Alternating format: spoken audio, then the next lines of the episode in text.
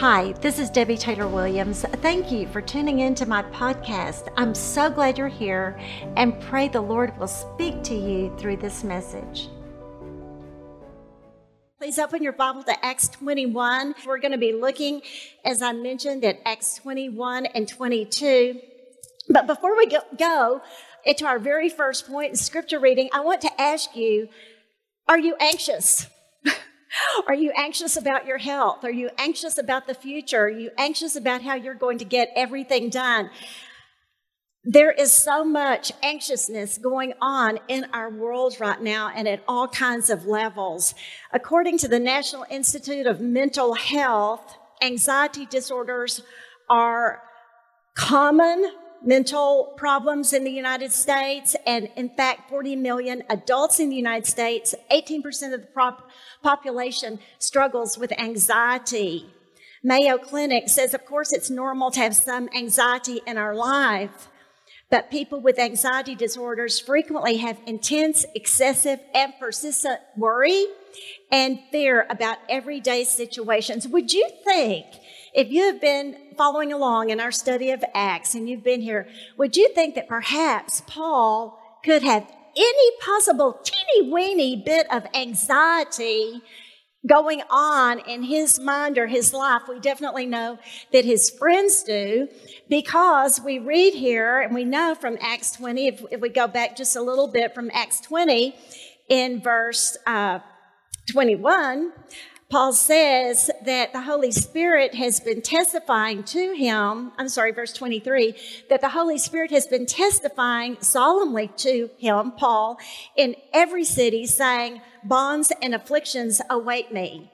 Now, what if that was God's word to you? No matter what, where you are tomorrow, no, no matter what, you're going to have affliction tomorrow. Good night.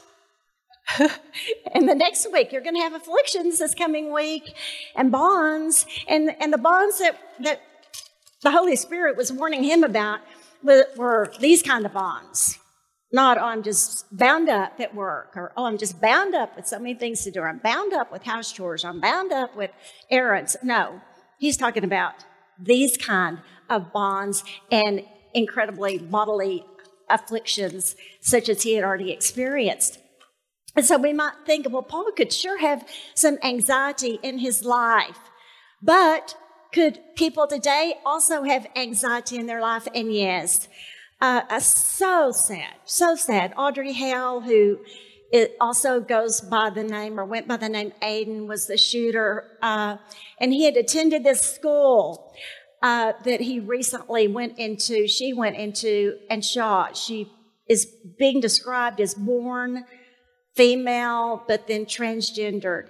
And that, according to Wikipedia, she or he, however you prefer, uh, was experiencing emotional disorders. Emotional disorders are high. They are becoming more extreme for so many reasons if you don't suffer from some kind of emotional disorder that is ongoing with you, then you may suffer some from some natural disaster that occurs. This horrible disaster that happened in Mississippi. This was a neighborhood. I don't know if you're able to see it, but the beautiful trees and the, uh, the homes that were there. And this is the next image. It is leveled, leveled to the ground. Do you think those people might be experiencing any anxiety for the ones who have lost lives through the shooting, for the ones who've lost lives through this incredible natural disaster of tor- tornadoes? The one I just went by uh, too quickly, but I'll go ahead and read to you about it. It was the Denison Forum yesterday's article that he puts forth. He's a Christian.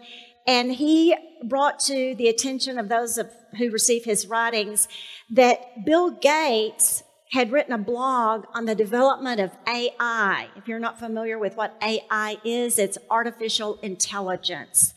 And Bill Gates says that artificial intelligence is going to be as fundamental, or it is, and it's increasing to be as fundamental as our computers, our iPads, and our iPhones And he warns there's the possibility that AIs will run out of control. Could a machine decide that humans are a threat, conclude that it inter- its interests are different from ours, or simply start, stop caring about us? These strong AIs, as they are known, will probably be able to establish their own goals. What happens if they conflict, conflict with humanity's interest?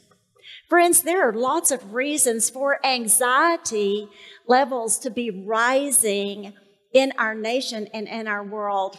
And this is the wonderful, wonderful, incredible, incredible good news for you and me.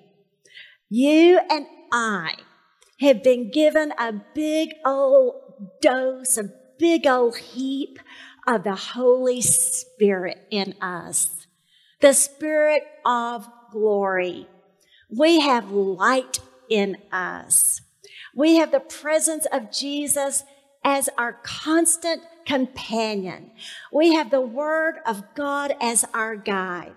And Acts 21 and 22, it is a rally cry. It is a rally cry for you and me to understand the value, the blessing, the benefit that we can do our job, that we can walk out our lives in the Spirit, in the power of the Lord Jesus Christ. And I hope you're excited about it because it makes all the difference in the world, in our ever increasingly darkening world with new challenges that can be threatening to us that prior generations didn't have.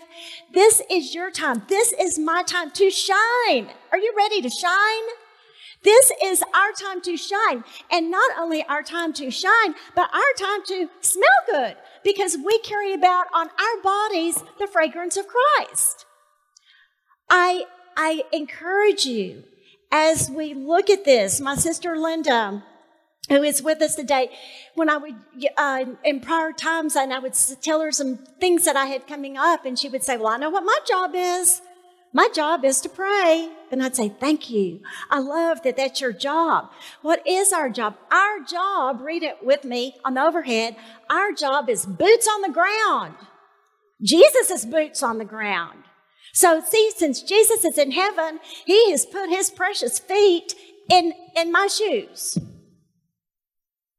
And so it's his feet on the ground bringing me here today. It's your feet, Marty, going to the grocery store. It's your feet, Kelly, visiting with a Jewish man who doesn't yet know the, the Prince of the Jews, the Lord Jesus Christ.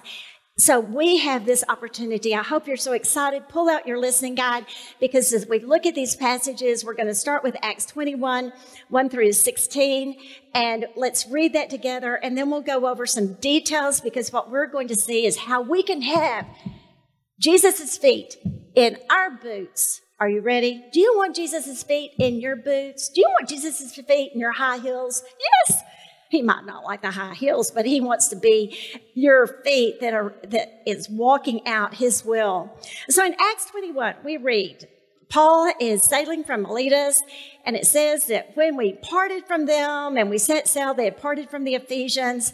They ran a straight course, and you can just see how they are having to just pick up where can I get a ship that's going to a certain place, and they do this. Luke details it. But let's go ahead and look at verse 4. It says, After looking up the disciples, when they landed in Cyprus and then Tyre, he says they, we stayed there seven days and they kept telling Paul through the Spirit not to set foot in Jerusalem. Don't you even put your big toe in Jerusalem, Paul. Don't set foot. The Holy Spirit has told us you're going to have trouble. You're going to have big trouble with a capital B. Don't go, Paul. That is what his friends were telling him. Have you ever been confused?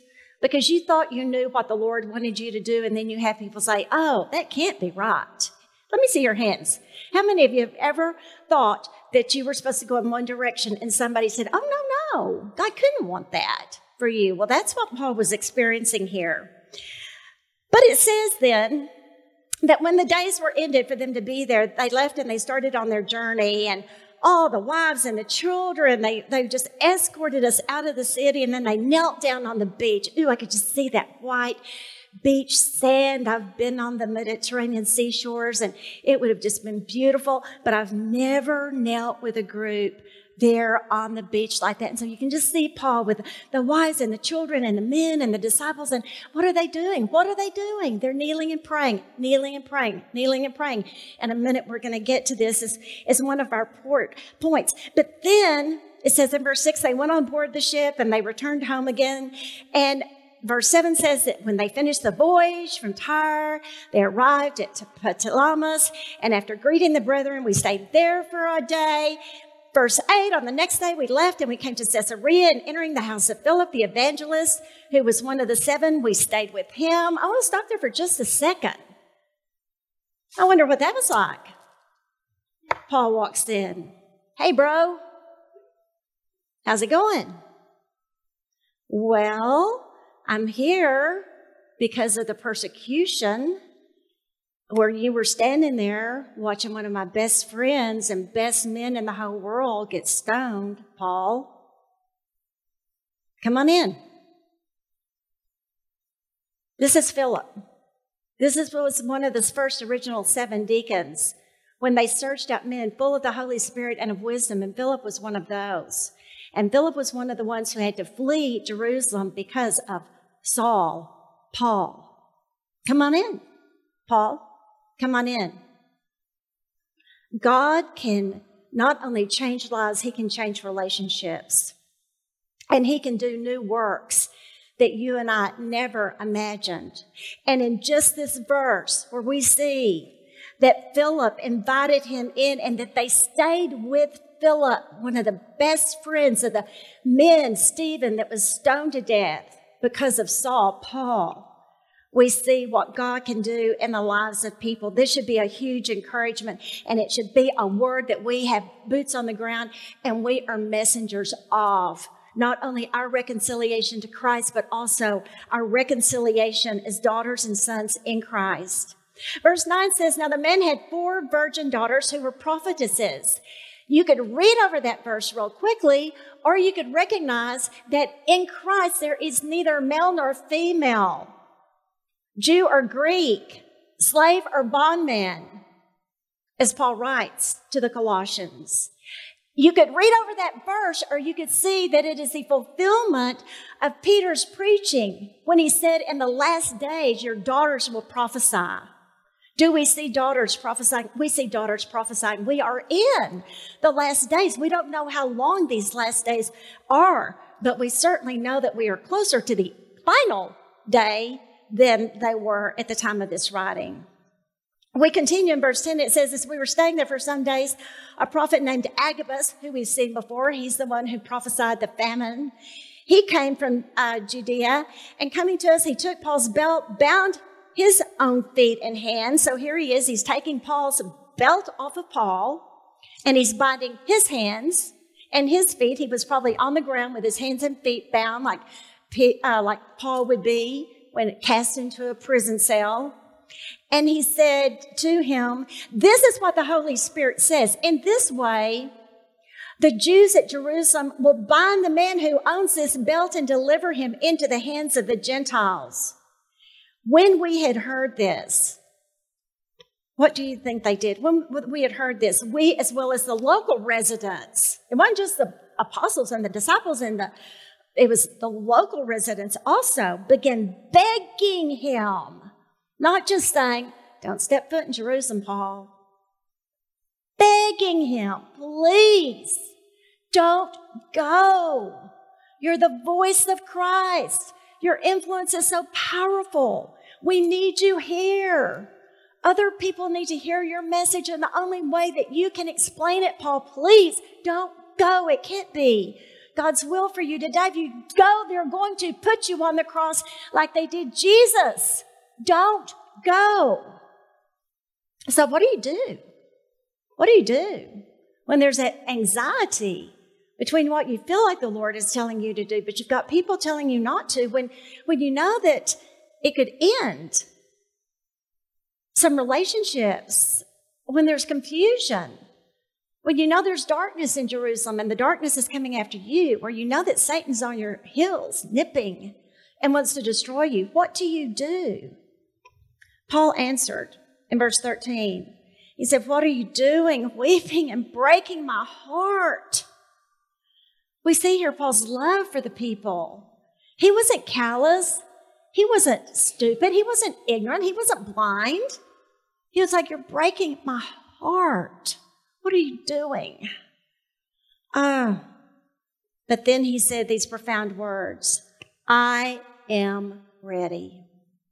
I am ready not only to be bound, but even to die for the name of the Lord Jesus Christ. Can you put your finger in the air? Can you put your fist on the table and say, I am ready not only to be bound, but to die for the name of the Lord Jesus Christ. He is calling you to that commitment today. Make no mistake. You may not have known how to answer. I may not have known how to answer a question on a Bible study. Are you ready? Well, you know, you and I can write, well, I don't know. I hope so. Uh uh-uh. uh. That's not what he's calling for today. That's not what he's calling for today. That lack of commitment will not be a light and salt in our dark world. Jesus is asking you today, He's looking you in the eye through my eyes. Will you make that kind of commitment and say, Yes, for the name of the Lord Jesus Christ, I will die? That's who He needs, not pansies. He needs women and men who are ready to make a commitment. Verse 14 says, He would not be persuaded otherwise. And then they fell silent and said, The will of the Lord be done. I mean, they, they saw his resolve. They saw his resolve. And after these days, we got ready and started on our way up to Jerusalem. Some of the disciples from Caesarea also came with us, taking us to Mnason of Cyprus, a disciple of long standing with whom we were to lodge. Verse 17 after we arrived in Jerusalem. Oh, I have thought to myself so many times and wondered. Oh, I have put myself in Paul's shoes. Oh, I've put myself in Paul's shoes. And we can imagine what Luke, the physician, his beloved physician, was thinking. What wounds am I going to be caring for for Paul? I can't imagine. You all know what it's like to, to go into a city. You've, you've been vacationing and you're going to the next city, or maybe it's been a long time since you've been home and, and you're getting ready to go home and you're about to pull and you see the city limit sign and you're about to pull in and, and then you, and then you have that anticipation because you, you've been there before. Paul had worshiped in that school in Jerusalem. He had studied under Gamaliel. He, he had become one of the most renowned of the men in that city. Then he had to be let down out of a basket once he came to profess Jesus Christ. That city had a zillion memories for him from the time he was old enough to leave his parents and go there. And now he knows this road all too well and he is walking I wonder if he slowed his pace and prayed. I wonder if he went ahead and with resolve sped up and marched right in. We don't know. We don't know. But it was a time that he could have had some high anxiety going on. It was a time he could have had his blood pressure increasing just a little bit. I guarantee you mine would have been not knowing, except what the Holy Spirit had solemnly testified to him that in that city where he was now entering into, bonds and afflictions awaited him. Let's look at some of the points on your listening guide as you're as you're turning to it. There are a couple of things I want to point out for us to pay attention to. Number one is the Spirit, the Holy Spirit is referred to more in the book of Acts than in any other book of the Bible. It's referred to 54 times. This week I went and I got every time that the Holy Spirit is referred to in the book of Acts from Jesus' first uh, words, from him being taken up by the Holy Spirit if, if you've been glossing over the work of the Holy Spirit, please go back, slow down, and look at that. There's another thing that I want us to look at, and it is this principle. It's not on your listening guide, but there's a there's a, a worldly principle that successful people are influenced by the desire for pleasing results. Less successful people are influenced by the desire for pleasing activities. Let me repeat this because it, we're going to transfer it into the spiritual. Successful people are influenced by the desire for pleasing results. They're result oriented. Less successful people are influenced by the desire for pleasing activities. If you want to be healthy, you want the result of a healthy body, a healthy mind, then that is going to be what motivates you. If you're just going for the, oh, that cake looks good. Oh, that ice cream looks good. Oh, I think I have another bottle of wine. You're looking for the temporal, more pleasing experiences. Oh, sure, a few times or whatever of that cake or whatever you may enjoy that temporary result, going shopping instead of studying, whatever it may be. But this is a very important principle, and we're seeing it right here as we enter into Jerusalem with Paul, because Paul was going for the results. Paul was going for the eternal, not the temporary pleasures of having his hands out of bonds. And that is a decision you and I have to make. Are we going to be a successful Christian in the sense that we are living and making daily choices because of the result we want to be used for the kingdom of God, to be of value, to see souls saved? Or are we going to go for the, oh, I just, I don't want to make a commitment to lead that Bible study group. Oh, I don't want to make a commitment to go to Bible study. Oh, I don't want to make it. I would, I'd rather stay home and watch TV. This is a question each of us must answer. Paul journeys toward Jerusalem in spite of his friends warning him. And on your listening guide, you can fill in the blanks for nine characteristics of a spirit filled, spirit led Christian, because that is what Paul is. And Jesus wants us to know what a spirit filled, spirit led Christian looks like versus an anxiety filled, fear driven, helpless Christian looks like. Paul we see, and this is a characteristic. In verse 20, 22, he said he was bound in spirit to the Father's will.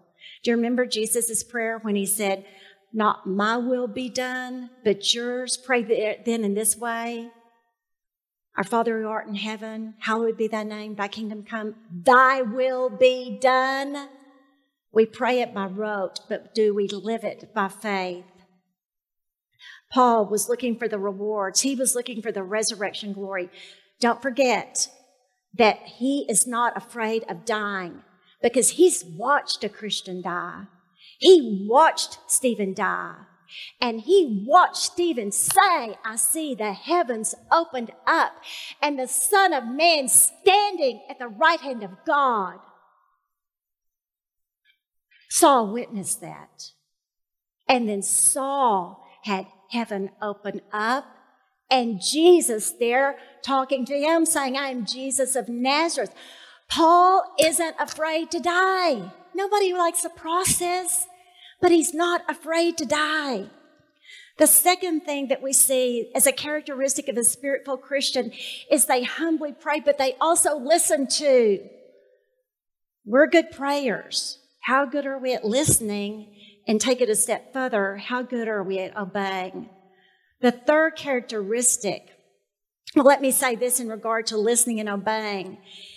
Just a few times, because I want you to know without a hesitancy, Paul was not disobeying the Holy Spirit when those first group of people in Tyre said by the Holy Spirit not to go into Jerusalem. He was not disobeying the Holy Spirit. How do I know that? Well, I can't bet your life on it, but I might be willing to bet my life on it because Paul doesn't have any problem hearing the Holy Spirit. The Holy Spirit forbid him to preach in Asia. Don't you think if the Holy Spirit had a change of mind and didn't want Paul to go to Jerusalem, he would have said, Oh, Paul, I just got some new information from those disciples back there who were begging you not to come. Apparently, there's going to be trouble for you in Jerusalem, so let's change our plans. Don't go. I'm going to put you on a ship and sail you back to some nice place. No. If the Holy Spirit didn't want Paul to enter Jerusalem, he would forbid him, just like he forbid him to go into Macedonia. And does the Holy Spirit, does Jesus Christ have a right to alter our plans? Yes, he does. One time it was don't go into Asia. Then he, later on, he opened the door for him to go into Asia and he had great impact. Friends, we talked about that last week sacred flexibility. We need to be there. These are characteristics. It's something we can do in our dark and increasingly evil world. This is not a Bible study lesson that you can say, I filled in the blanks and I can go home. Where do you want to go to lunch? No, this is a lesson where you and I need to understand the calling of God on our lives. It is a dark, evil world. No one is exempt. We must be the light of Christ while we have day, while we have time. And so we see this third characteristic of a spirit filled, spirit led Christian is to be resolutely determined to press on rather than be swayed by emotion than or be swayed by fear. In Philippians 3:12, Paul said, I press on. Philippians 3 10 is, is my life verse that I may know him and the power of his resurrection and the fellowship of his sufferings, being conformed to his death, in order that I may attain to the resurrection from the dead. And that is what was driving Paul. He said in verse 12, not that I've already obtained it or have already become perfect, but I press on. Would you say those words out loud with me? Press on. That is what we are to be doing. The next thing that we see as we continue in verses 17 through 40 is Paul is in Jerusalem now. And the Roman commander had to have him carried out from the murderous mob. We're not going to have time to read all of this. You studied it in your group. We saw how the uh, Paul first went to the Jews who become believers, and in verses 17 through 20a, he pointed to all that God had done as he had been on his missionary trips, and they celebrated and they glorified God. But then we see a fifth characteristic of a spirit filled Christian. They told Paul what the situation was in Jerusalem. And they said, Hey, Paul, you got to know this. We're so excited for everything you did. But they're about well, commentators say that there could have been up to as many as 50,000 Jewish believers at this time. And it's during the time of Pentecost. So there are Jews from all over, including Asia, that we'll see in just a second. And so the James and the disciples are saying, we need to give you the heads up. We have a great group of believing Jews here in Jerusalem. Praise God. But there is a rumor going around that you are telling people to totally abandon the law of Moses and all of our Judaism. It was not true, but it was a rumor. It was the talking point, if you know what I mean. Like we have talking points on our news stations, and everybody starts repeating the same thing, and so everybody starts believing it. And so the talking point among the Jewish believers was that Paul was a bad dude because he was turning people away from their rich heritage. And our fifth point, and Paul modeled it. Paul listened to what they said, and he did as they suggested. He took a vow. He shaved his head along with the other four. And so, as a spirit filled, spirit led Christian, we need to be able to listen and take Christian counsel into consideration. There will be people that speak into our lives. Now, you know what happened. Uh, there, there was a, a riot, almost mob activity, because these Asian Jews stirred up the people. We are told in Acts 21 when the purification, the seven days were over, these Asian, uh, these Jews from Asia, not Asians, Jews from Asia came over and they stirred up the people. They even said that Paul had taken a Gentile into the inner courts, which was against the law. And all the city was provoked, we're told in verse 30. And the people rushed together and taking hold of Paul. Now here is, here is what's happening, what was prophesied. The Holy Spirit was right on. He knew what was happening ahead. And He knows what's happening in your life. And He knows what's happening in my life. And that's why it's such a smart thing for you and I to be nonstop talking to Him and visiting with him about hearing the good and the bad and being prepared. It says that while they were seeking to kill him, a report came to the commander. There is so much here, but the, they had a, a, command station, the Romans did, on the t- temple courts so that they can keep control if there were any problems. They didn't want the Jews the Romans didn't want the Jews having any kind of revolts or whatever because occasionally there would be, as we see, they even thought that Paul might be this Egyptian that had created a revolt at a prior time. And so they carry Paul. They have to, the Romans soldiers have to literally carry Paul out of this mass mob that wanted to kill him right then and there. Well, the Holy Spirit wasn't going to let that happen. Paul was going to Rome. But we see here, as Paul gives his defense, that there is something that's very valuable for you and me as spirit filled Christians that's characteristic. In verses uh, 27 through 40, we see specifically with verse 37, let's start there. It says, As Paul was about to be brought into the barracks, he said to the commander, May I say something to you? Now he's been beaten already, but he's still talking.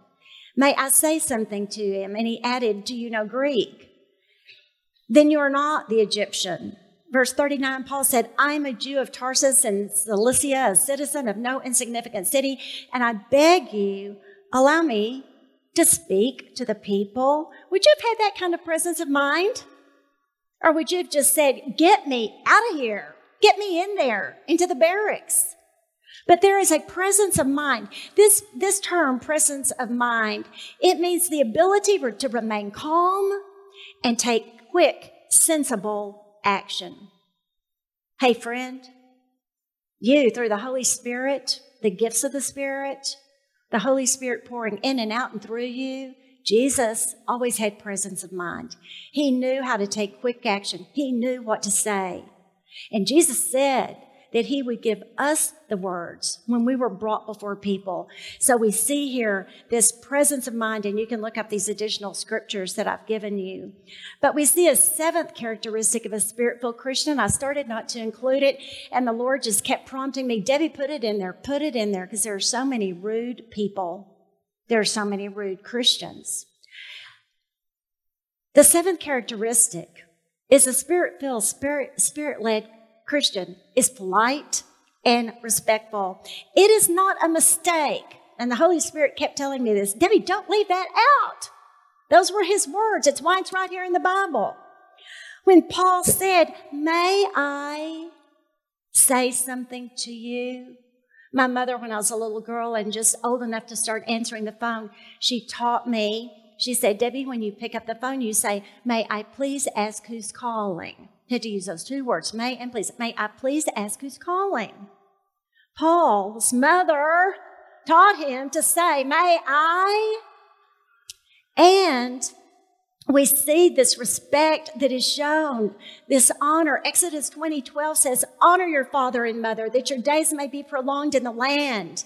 There are too many children not being polite, respectful, and honoring to their parents. Would you agree? Woohoo, that is so true. Not only are we to honor our father and mother, 1 Timothy 5 3 says, honor the widows who are widows indeed. In 1 Peter 2 17, Peter writes and he says, honor all men. I am sick of the rude, hateful way that politicians talk to each other. Are you? There is so much disrespect in our lives. Ladies, this is a way you can shine.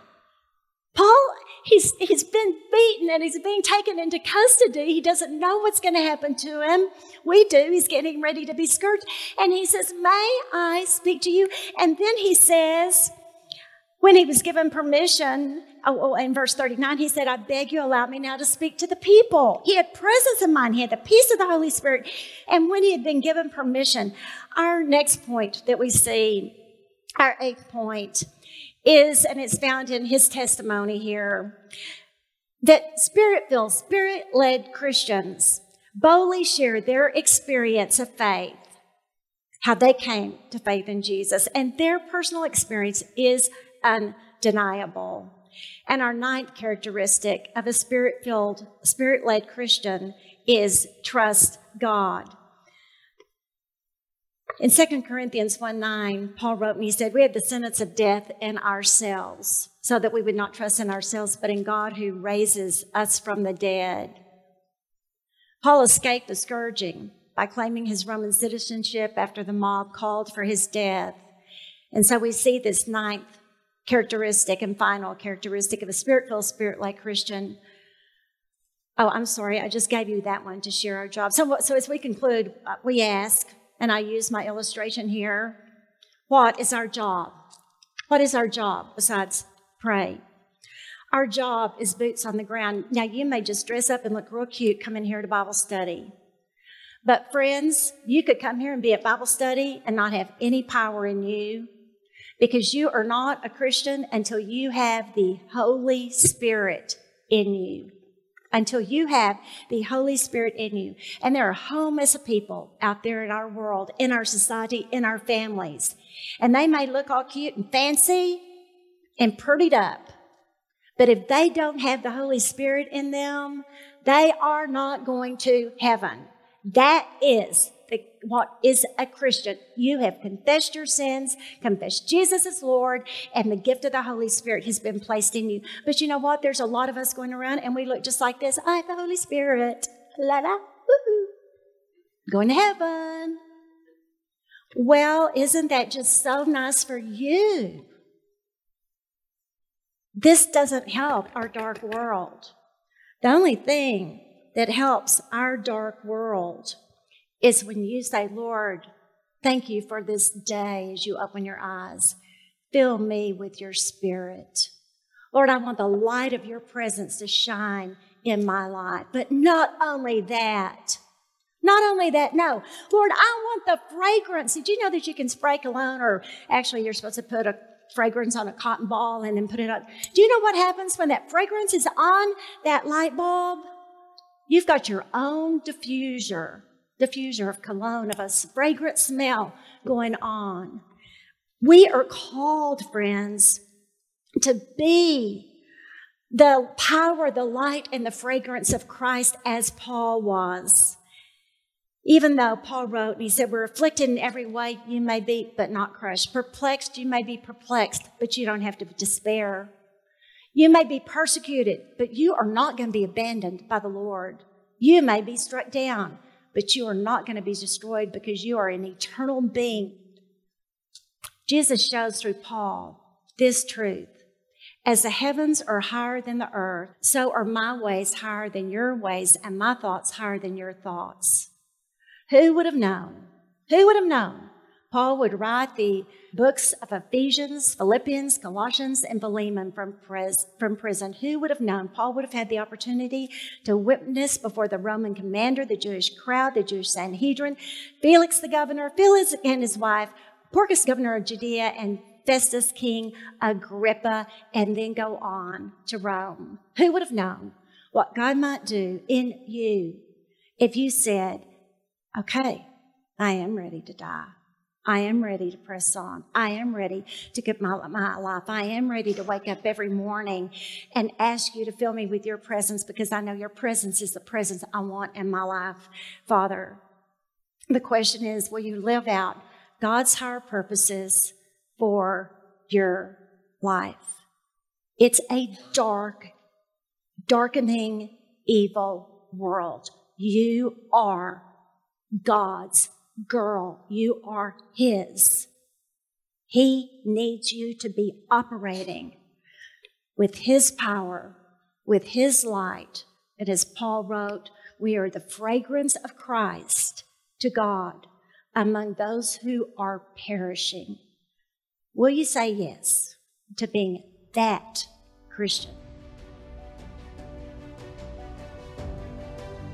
Thank you for listening to this podcast. To learn more about how to grow in Christ or to be saved, visit www.debbietaylorwilliams.com. Connect with me on Instagram at Debbie Taylor Williams. God bless you.